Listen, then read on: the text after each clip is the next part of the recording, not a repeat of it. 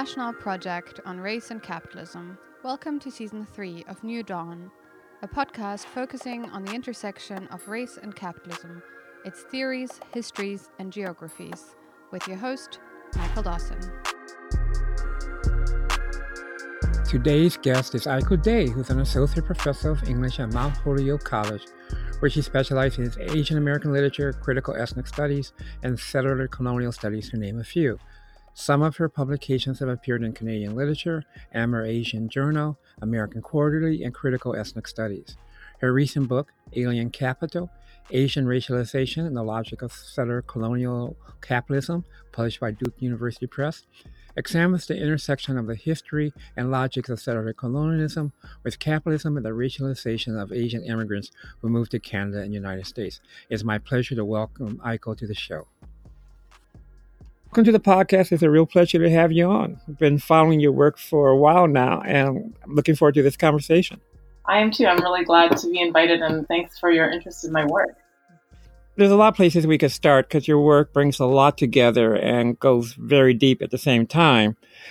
But this past weekend, several of us were at a conference on racial capitalism that I think saw work going in new directions. And one of the directions that I thought was extremely uh, fruitful and has a and I look forward to seeing how it develops is your work on what you call nuclear colonialism and the wastelanding of in, indigenous sites. And one of the sort of striking aspects, but not the only one, obviously, was the way that you talked about how settler colonialism and racial capitalism in the nuclear age brought together Africa, the Americas, and Asia in a particularly horrific way. Can you say more about what you're thinking about, how you're moving, how you're working on that area? Yeah, I'm definitely interested in trying to maybe displace uh, the sort of history of the nuclear or the atomic bombing of Hiroshima and Nagasaki, which has tended to focus pretty much exclusively on you know, the scientists involved in the Manhattan Project and, and that kind of thing, everything that was involved in actually dropping the bomb, the decision to drop the bomb, and all of those kinds of that kind of research. Um, and so instead, I wanted to try to think about the atomic bombing from its origins and thinking about resource extraction. So um, it is relatively unknown that in the 1940s, uranium, the uranium used in the bomb was sourced from the Belgian Congo in the Great Bear Lake region of the Northwest Territories in Canada, and it was tested in New Mexico. So I was interested in thinking about this kind of these three different sites as a kind of having a kind of intimacy that are brought in this kind of supply chain of violence that's uh, visited onto Japan. So it's a way of thinking about both making Japan a kind of wasteland in terms of like the devastation that the bomb wrought on Hiroshima and Nagasaki, but also to think about ways in which the, the there were major nuclear effects that you know really destroyed communities in the Belgian Congo, but also in the Great Bear Lake region. So, trying to think about the role of uranium in relation to energy, in relation to in, in, relation to national power, and so trying to think through those questions through this intimacy of three continents, which is kind of a, a way of adapting Lisa Lowe's, um, the title of her recent book, The Intimacy of Four Continents. One of the aspects that grew out of this nuclear colonialism, of course, is what happens when you have toxic nuclear waste and where that ends up as well. It also ends up quite often in the Southwest and areas that have been colonized or, or conquered as well. One of the theoretical aspects of, of the work that you were talking about on this weekend was cycles of accumulation and trying to relate how the work on wastelanding re- relates to uh, Marxist theories of primitive accumulation. Could you say more about that as well? Sure. As you mentioned, it's really important to think about the way that the, that toxic waste has contaminated these areas in the Congo, but also and, and also in the Northwest Territories both for obviously for the in, for the purposes of creating the atomic bomb, but also I think it's important to stress that even the you know the idea that nuclear energy is green is really kind of a massive distortion given that it also produces this sort of toxic contamination as well in the process of extracting uh, uranium for nuclear energy. So the toxic nature of, of uranium extraction is an important point. In terms, and so I've actually been drawing on the work of Traci Brynne Voyles' um, work, which uh, her, her book is called Wastelanding, and it looks particularly at the Navajo nations in New Mexico and how they've suffered kind of uh, a lot of toxic, or uh, they've been sort of designated as kind of sacrifice zones for toxic uh, waste dumping and that kind of thing. So I was interested in what, how we could understand why these places are constant, kind of almost like repeatedly used as sort of places where you either extract um, resources from and then also dump its waste there. So I was one, interested in thinking through the yeah the the kind of economic, cultural, social, political logics that that enable that to happen. So I turn have been thinking a lot about primitive accumulation alongside many people, you know, and sort of tra- tracking those reinterpretations of Marx's primitive accumulation he had originally, I believe actually the term primitive accumulation also comes from Adam Smith. it's not even his term, but so he calls it so-called primitive accumulation, and he tends to see it as a kind of pre pre-stage or prehistory of capitalism that's very violent and and often and connects kind of slavery and colonialism. But then but then there's this idea that after that, you know, proletarianization happens and then you know and then you're in sort of a full kind of capitalist marketplace kind of idea. So, looking to the work of Rosa Luxemburg, Silvia Federici, also indigenous scholars like uh, Glenn Coulthard, you know, they're, they, they want to disrupt that kind of linear temporality of primitive accumulation and instead uh, stress its ongoing kind of structural character. that, so I've been interested in particular in teasing out Rosa Luxemburg's work in particular, because one of her critiques of Marxism by focusing on the category of primitive accumulation is to argue that there is a kind of constant imperialist an imperialistic dynamic of capitalism that always needs to it always needs an outside to incorporate in order to expand. And so she refers to this outside as this non-capitalist sphere and so i'm interested in thinking about what how do we understand this non-capitalist sphere in the 21st century and um, and so, can we think about it in terms of wastelanding? Can we think about it in terms of the places that are are zoned as um, or, or sacrifice zones, you know, for capital accumulation? Yeah, so that's that that's kind of the connection that I'm trying to make. And I also just want to recognize that there have been lots of critiques of Rosa Luxemburg's work because part of her, I guess, uh, uh a related critique of Marx's approach is to to argue that that dynamic of that imperialist dynamic is actually motivated by kind of an underconsumption thesis. And I think that people just think that, you know, that's probably not anyways, there's been a, there's been a long a literature and critique of that particular part of the argument. So if we kind of set that aside, I think that the um, the imperialist dynamic that needs kind of an outside, I think, is kind of a compelling place to look um, at accumulation again. I was going to push back a little bit myself on that because the fact that there's an inside outside is certainly part of the ideological structure of capitalism and imperialism, and even people like some of the key British imperialists uh, spoke precisely in, in those terms. Mm-hmm. But one of the debates that there's been around, for example, slavery in the United States, is that uh, modern scholars of slavery are making a very strong argument that I tend to agree with that it's not an anachronism, it's not outside of capitalism, but it's integrated within a global capitalist system through slaves as capital, through the financing, of, mm-hmm. um, through insurance, etc. So even when you're thinking about wastelanding, I'm not sure these are zones that are outside of capitalism, but it's a they're incorporated into capitalism in a way that certain areas of the world are and certain peoples of the world are, are deemed inferior mm-hmm. and are under one regime while others are in, in, a different type of regime, the one that we could seek a more classically capitalist um, by Marx's and others' definition. Mm-hmm. But it's still all part of a single global capitalist order, is what I would argue, I guess. Yeah, I, I, I agree. And so maybe the, the terms outside and inside are not helpful or they can be kind of misleading. And so that's why I've, I've, looked at the work of Sandro Mezzadra and Brett Neilson because I think that they have a useful way of rethinking Luxemburg by what they what they argue is that if we sort of understand this kind of idea of the outside of capital as like in non-literal and kind of non-territorial terms, it's possible to sort of instead think about I don't certain kinds of arrangements, societal arrangements, or different kinds of economic activity that sort of constitute in a very maybe in a temporal way uh, this outside. So it's not. So it sort of unmoors uh, it from this idea of a kind of. I, I think it, especially the ter- this idea that there's a territorial outside or something like that, mm-hmm. kind of misleading. But instead, thinking about how does a certain kind of social societal arrangement like a welfare system or something you know can, that that is can now be seen as kind of something that can be designated as a kind of outside that can be used to expand capital.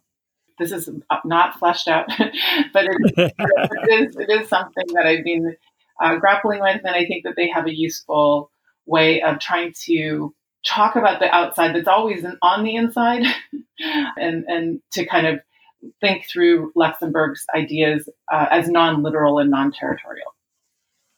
One of the themes in your work, at least what I've seen of it, is the the relationship between insiders and outsiders and how that maps onto various racial, racial and ethnic divisions, and and how it relates to nationality. And one, you, you start your book with this extraordinary vignette of what happens when an Asian woman scientist is put on a hundred dollar bill in Canada. Can you talk a little bit about that?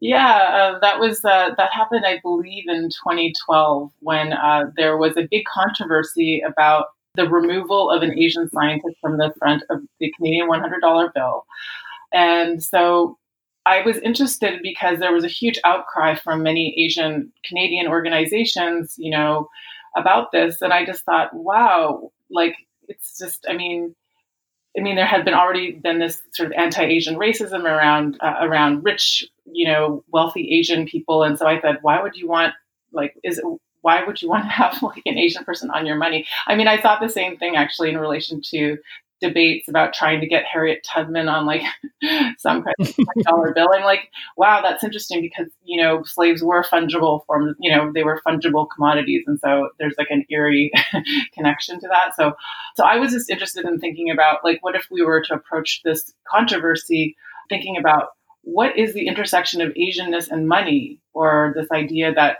Asianness can, you know, has a kind of quantitative form or currency. And so that was sort of the starting place for, you know, the argument that I ultimately make in the book, which is that the whole, the ideas about Asian racialization are kind of rooted in this idea that they are associated with a kind of um, abstraction of capitalism, or um, and that they seem to embody a kind of excessive efficiency that you know is is much more on the kind of qual- quantitative rather than qualitative side of, of, of thinking about uh, about capitalism.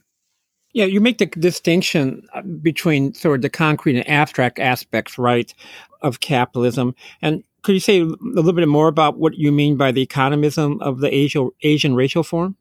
Sure. So I think that, you know, in the 19th and early 20th century, Asians, like first Chinese and then Japanese, were figured as cheap labor. So, and that, that, that had a destructive, that were a threat to white labor. And so there, embedded in that notion of cheap labor is this kind of excessive economism that um, they work too hard or work too or there's they're working too quickly and so that's disrupting it's disrupting the labor market share that sh- that white laborers feel entitled to so there's that kind of idea of cheap labor kind of being associated with kind of excessive efficiency or excessive economism. And then, even I think also that's connected to the model minority thesis, which also has within it kind of the figure of the, you know, the uh, kind of, I don't know, like a, a, certain kind of economism that's associated with this very pliable worker. So, so I was thinking about how connecting those both of those kinds of stereotypes and thinking about how Asian Asian Canadians have been, or sorry, Asian Asian North Americans have been associated with the temporal abstractions of capitalism, and this is rooted. And I probably should say something about romantic anti-capitalism, which might help to clarify the way that I'm thinking about abstract and concrete. But so I if, if you want me to talk about that, maybe that'll help to make it a little bit more clear. Yeah, I, that was going to be my next question. So please go ahead. okay. So romantic anti-capitalism is a theory that I, uh, you know, drew from the work of Moishe Postone, and and it's basically an ideology that misunderstands capitalism as an opposition between you know the concrete sensory the, the real natural world and then the abstract intention uh, like intangible and non-sensory kind of dimension on the other on the other. And so in a in a like in a paradigm of romantic anti-capitalism the things that people will sort of see things that are unnatural and intangible like those characteristics like finance, uh, capital accumulation, things you can't see, as sort of as destructive. and then those things that are concrete, like commodities and sensory, those will, and connected to nature, those things are kind of on the concrete end. And so um, in Postone's work, he talks about the, the Holocaust actually in those terms, and he talks about the ways that the historical segregation of Jews in finance, capital, and, and interest bearing kind of financial firms that actually made them kind of associated them with finance. And in a, in a moment of dramatic social upheaval, they became sort of this kind of personification of that abstraction of capitalism. And of course, I just want to underscore that romantic anti-capitalism is a misreading of capitalism. It sees it as an opposition between the things we can see and the things we don't see. And so, because of course, capitalism is a dialectical process and the abstract and concrete are kind of uh, they're they're constantly working together like a commodity has exchange value but it also has use value and you can't they're not an either or kind of thing they, they have they're kind of simultaneous so so it's so that's the part part where i i adapt um, that notion of Jews being the personification of capitalism based on their their relation to finance capital um, and I think about how Asians, in some ways, are also related to the abstract dimensions of, ab- uh, of capitalism, but not in relation, not because they had a relation to finance capitalism, but more because of the ways in which their work was figured, the way that it was seen as temporally excessive and part of a kind of destructive value regime that interrupted or threatened the sort of social reproduction of white labor. And part of what, the, in the case of Asian labor, and is there's a massive erasure that happens, right? So my father-in-law, who was Japanese American, was born on the sugar plant, sugarcane plantation after his parents came over from Hiroshima Prefecture as laborers, as contract laborers. Mm-hmm. And the, there was nothing pliant about the Japanese American labor force in Hawaii and elsewhere. It was one of the most militant labor forces in the United States, constantly waging at one point a general strike in Hawaii. Mm-hmm. And, and even into the 60s and 70s, Asian Americans, for example, in Chinese American communities, were at the forefront of the sort of people color led wing of the new communist movement in, in organizations that were extraordinarily militant in places like New York, San Francisco, and throughout the United States. But that, in addition to the sort of racialization that was very much evident during internment during World War II for Japanese Americans, that entire history gets really, really flattened through the mi- model minority myth. Absolutely. I mean, I just find that it's, I mean, I think that part of the roots of the, or the extension of the myth are that, you know, the reason that Asian Americans are so, such good middle managers or model minorities is that, you know, it's part of their Asian kind of, it's an Asian cultural trait that Asians are by nature filial, that they are obedient and you know this and that. But then when you actually really think about it um, the fact that there have been like you know communist revolutions in so many asian nations i mean it completely destroys that fantasy that there's anything inherent inherently obedient about asians right? Uh, or this is an essential quality of, of asians. Um, because a lot of the model minority thesis does kind of tend to try to link it or root it in some sort of essential asian kind of character which of course, it, and maybe when it, maybe if there is one, it's a revolutionary one. and of course, that then is used quite viciously by various media centers to to use the myth, not the reality, as saying why can't blacks and Latinx populations be more like them? Yeah, I mean, I think that comes into play in the post war moment, right? So, I mean, I always tell my students that I think that it's really interesting that Japanese Americans are, you know, they're cast as the yellow peril. in Canada, they were not even allowed to return, Japanese Canadians weren't even allowed to return legally to the West Coast until 1949. They confiscated all of their property and actually liquidated it to pay for the internment as well. But this idea that Asian or Japanese Americans, Japanese Canadians are the yellow peril, and then literally within 10 years or you know 15 years, they're now the model minority. because so you know, in that sort of historical intersection of like the Cold War, you know, civil rights mobilizing Asian Americans and particularly, I think Japanese Americans become this new figure that is kind of uh, uh, used to divide and conquer any kind of sol- solidarity or coalition among these groups. And I think the same thing is actually happening now with the Harvard affirmative action case. Uh, Asians, uh, the work of Claire Jean Kim has been really great to look at the role that Asians or the figure of the Asian American in all of the affirmative action cases dating back to Bakke in uh, the, the, late 70s um, and sort of looking at the way that usually Asian Americans are used actually to discount the, hist- the, the objective of historical redress for black and brown um, applicants to school and so so asian americans have you know have been really manipulated in that way i think by by through model minority discourse or and also through um, affirmative action discourse. One of the ironies of the affirmative action discourse is when I was an undergraduate at Berkeley, I was talking to a black admissions officer, and what what he said was that it, that the complaints about the growing Asian American and Asian undergraduate population were not coming from black and brown students or parents. It was coming from white students and their parents who saw their positions being threatened by black, Asian, and Latinx uh, growing populations on campuses. But then, of course, that gets flipped with the myth.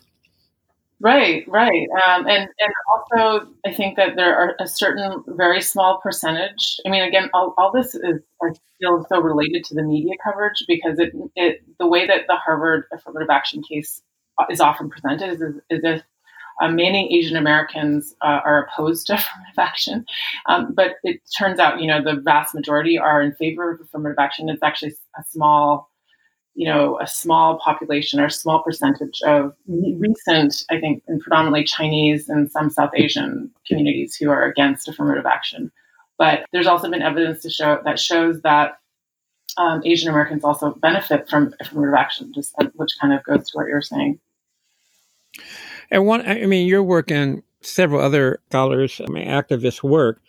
One of the dangerous aspects of the model minority myth, in addition to whatever to the way it is or is not manipulated is the fact that some of the poorest populations in the United States are, are, are Asian American. I assume that's probably the case in Canada as well. So that the, both ethnic and class differences and the actual conditions of power that many Asians live live under are totally missed.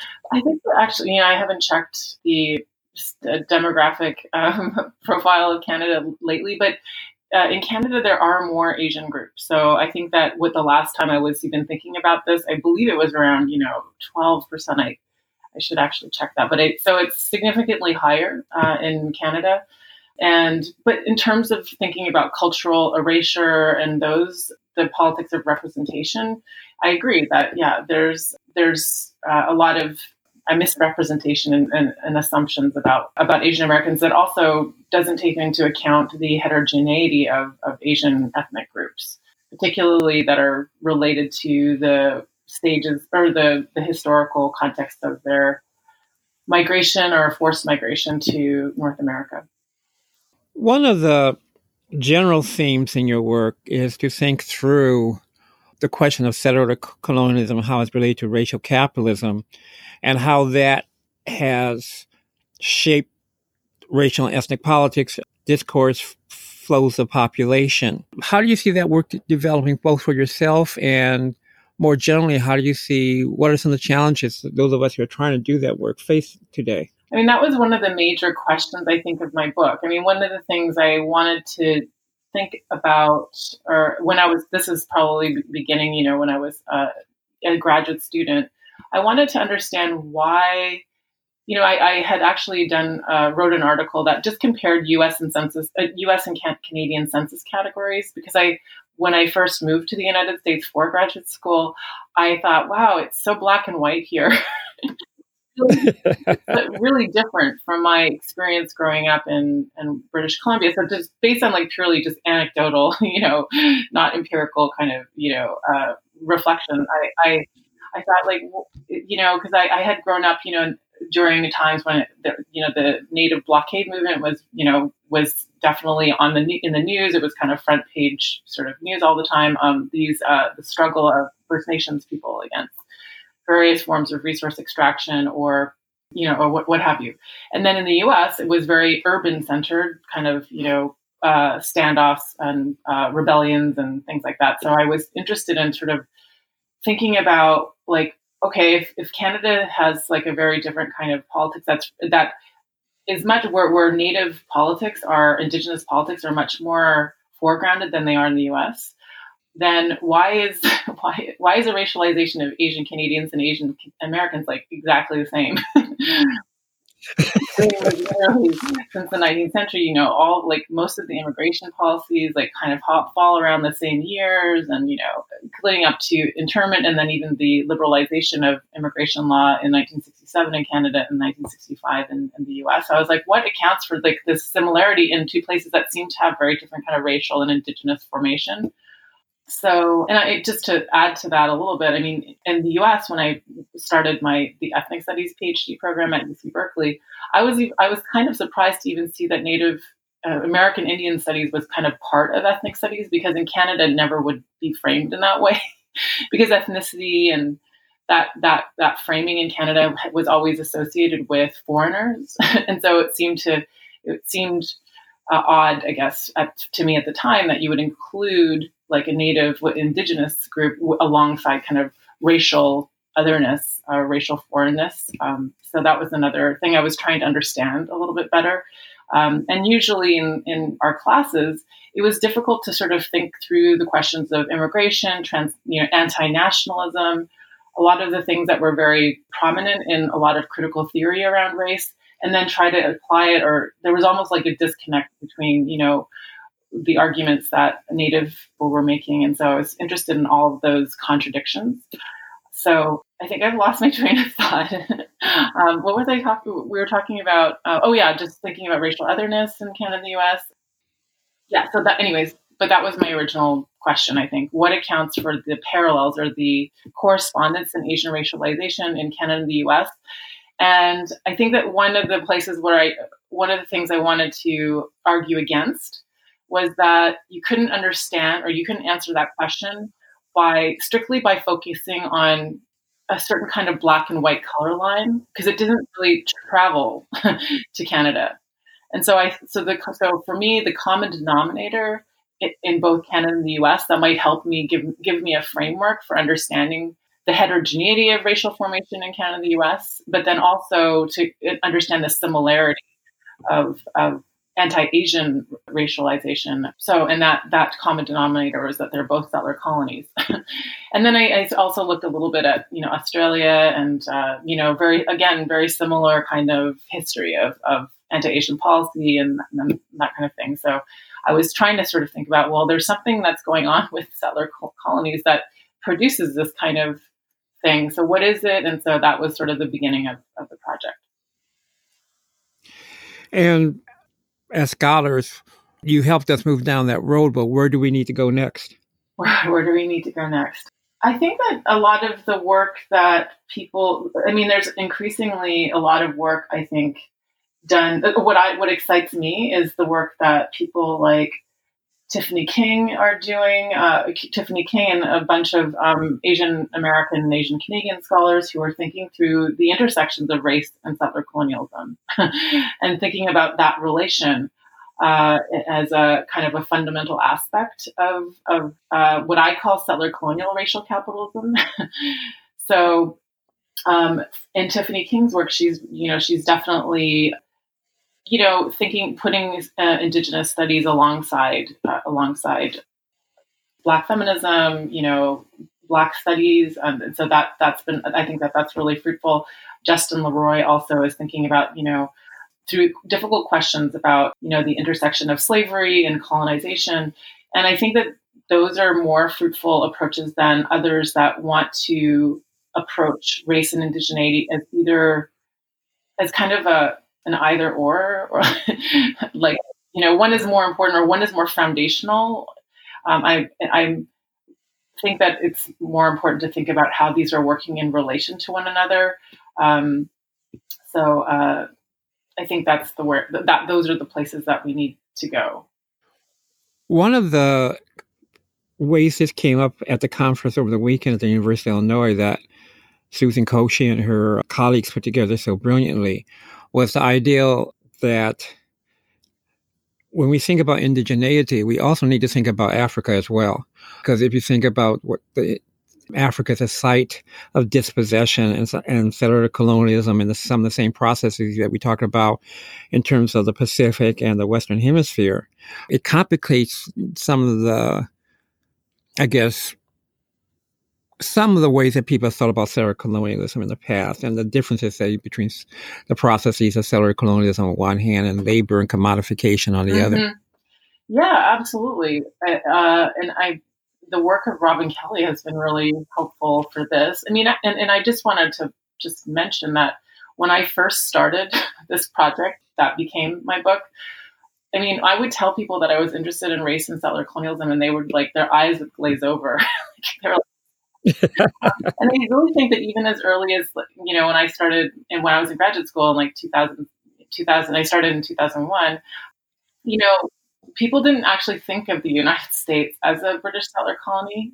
You know they thought they, they might have thought, thought they wanted to think of themselves as more of an empire. And it seems like almost contradictory to sort of say that a place can be both an empire and a settler colony uh, because we tend to sort of think of through paradigms of colonialism and associated with backwardness or you know whatever uh, and being dominated by some other place um, and so i think that it was very difficult for people to imagine that and which is why i think a little bit that there's been much more attention on us settler colonies like hawaii theorizing mm-hmm. settler, what settler colonialism is and it's understandably difficult to sort of look at the continental united states in the United well in the United States because uh, you have to deal with slavery and, and you have to deal with um, race and and that intersection. So so when I first started, all the comments that I would get was, you know, why are you looking at Asian Americans? They have nothing to do with settler colonialism. It's all about indigenous and settler. You know, it's that doesn't fit in the framework. So so I think that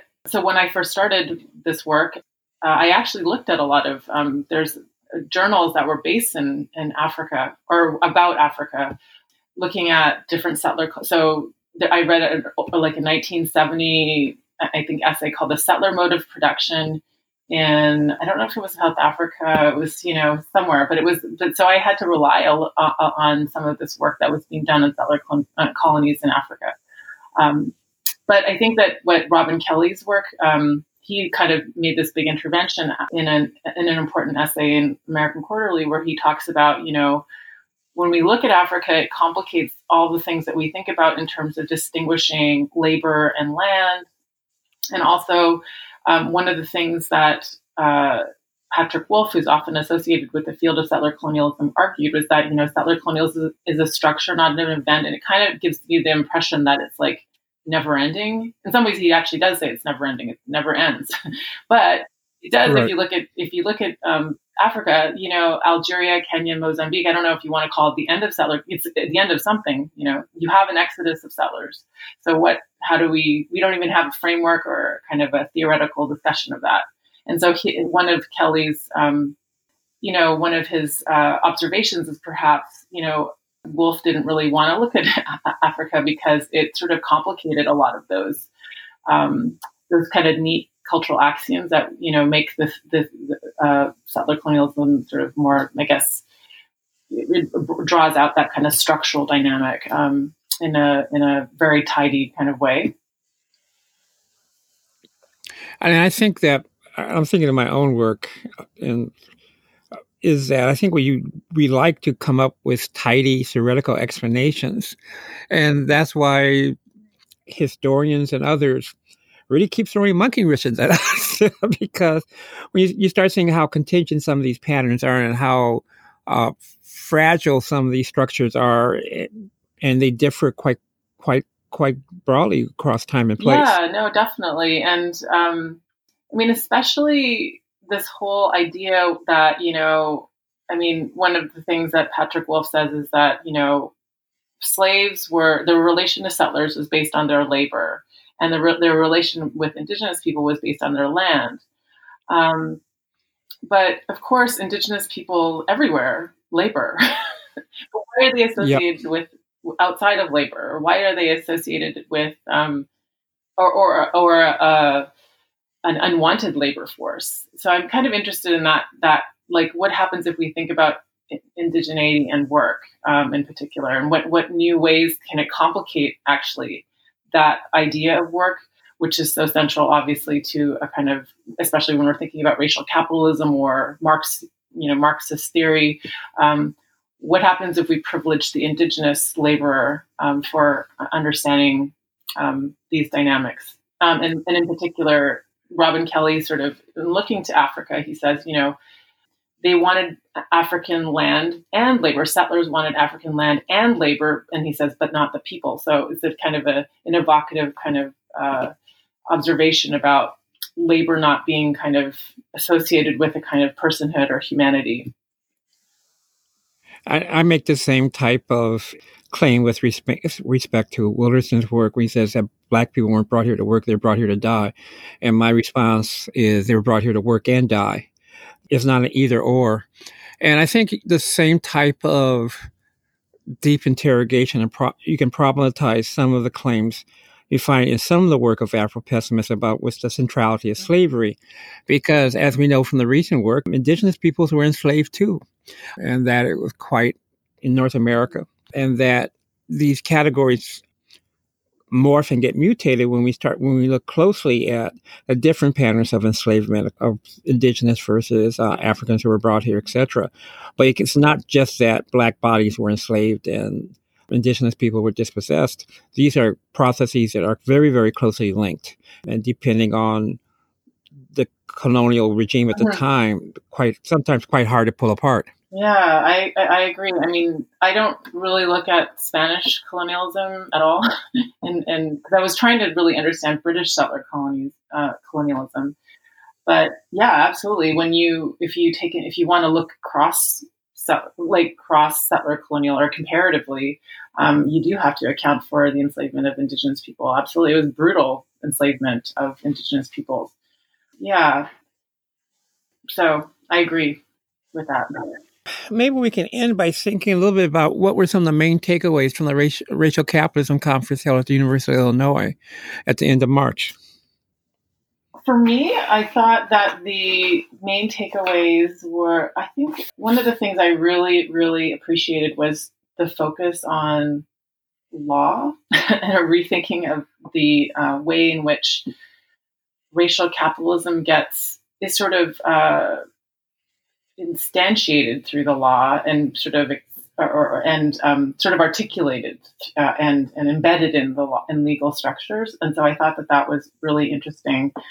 Um, and so I thought, that, so the work on on debt in particular uh, that Cheryl Harris was speaking to uh, was really, really illuminating and thinking about um, how legal categories that sort of seem race neutral actually end up just reproducing the kinds of racial the as she I think as she says it the kind of the unequal access to economic and social and political resources. Yeah, I found Cheryl's paper really, really important. And one of the ironies, grim ironies, that she presented was how the word improvement uh-huh. was used as a mask for greater predation of vulnerable communities in Southern California and elsewhere. One of the other takes I think I took away took away was the increase. The not, it's not an increased importance, but the growing awareness of the importance for understanding international capital flows, for structuring the processes at the local level that we're mm-hmm. studying, and I found that to be a very useful direction. That's a lot of the work is taking as well. Yeah. And, and and for me too, just it, it, which this kind of relates to wastelanding. is that you know some of these so when we think of the history of redlining around uh, which would refuse loans to you know basically black and brown people who live who wanted to live in or who were living in kind of segregated uh, inner city neighborhoods how in the kind of neoliberal framework those devalued forms of property are also valuable for their devaluation they become both so so it's interesting that she was focusing on that kind of that sort of logic of development so let's underdevelop this one place so that later we can develop it Exactly. Let's hollow it out, yeah. including we want the land, but we don't want the people. That seems to be yeah, a common. But, but yeah, the hollowing out or just re yeah. So it's like I thought thought that was really interesting to think about a place that is valued for its valuelessness, which connects actually to the work of um, Grace Hong, who who thinks about these ex- she calls it existentially surplus populations who are valuable for their valuelessness. And you know particularly when you with the warehousing of black people in prisons you know they're not really doing anything they're just kind of um, part of the collateral of, of that institution. So they're they're they're there because they support the sort of whole racial capitalist system but they're not working. They're not valued for their for being productive members of society um, and however that's framed. And one of the themes that your work brought out and a few of the other papers was the importance of thinking through these processes of racial capitalism, settler colonialism, in parallel with thinking through environmental depredations, climate change, and environmental justice processes that you can't separate these processes or these movements.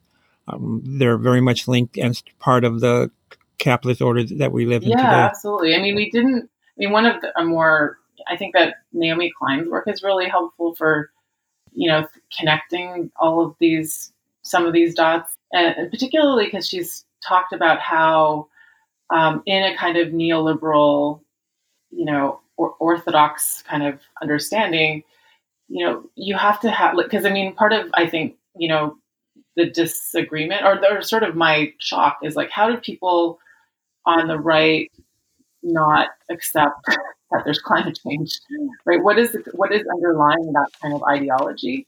And so she talks about how it's this if if you believe in neoliberalism as if you believe that market liberalization e- equals or expands human freedom and particularly the freedom even for people of color in a kind of neoliberal multiculturalism that Jodi Melamed's work um, explores. If you believe that, then you, you you can't actually. There's no place for you to believe in climate change, right? It just is, it doesn't fit within that narrative because capitalism is good, and so the abstraction has to be sort of folded into that and into that kind of that whatever that rosy sort of picture of neoliberal uh, in the hidden hand of the market always knowing what's right for everyone. yep, and Melamed's and Reddy's work and their colleagues also point to the darker side of that same logic, right? Which is that these these groups of folks also are unencumbered, as they put it, by the need to be concerned about anyone else, and that that also drives this logic of accumulation and expropriation. Yeah, and, and oftentimes I think, especially with Chandan Reddy's work in in Freedom with Violence, um, which connects to Dean Spade's work as well, but the, increasingly the ways in which vulnerable communities of color, queer and trans communities of color are the sort of face of neoliberal multiculturalism. So, I mean, in Chandan's work, he has talked about how with the Byrd, the Shepard Byrd Act, um, which was a, like a, uh, an, an anti a hate crime kind of legislation, it expanded hate crime, the purview of hate crime legislation. It came with something like an eight billion dollar, you know, increase in military spending. so, so I mean, a lot of these things are, you know, you have this, you have the sort of face of like what seems to be about pres- protecting vulnerable communities, but in fact makes them more vulnerable because a lot of this funding ends up expanding police overview. And these are, of course, the agents of the most violence against these very communities, right? So there are many contradictions that racial capitalism are a kind of recent phase of it that we have to kind of um, untangle. Well, there's a lot of work we have in front of us. And on that note, thank you very much. It's been a pleasure thank talking with you. Thank you very much for having me. Thanks for tuning in. Please find us on raceandcapitalism.com. That is raceandcapitalism.com to access the show notes describing this and all the other episodes and stay up to date on the Race and Capitalism Project.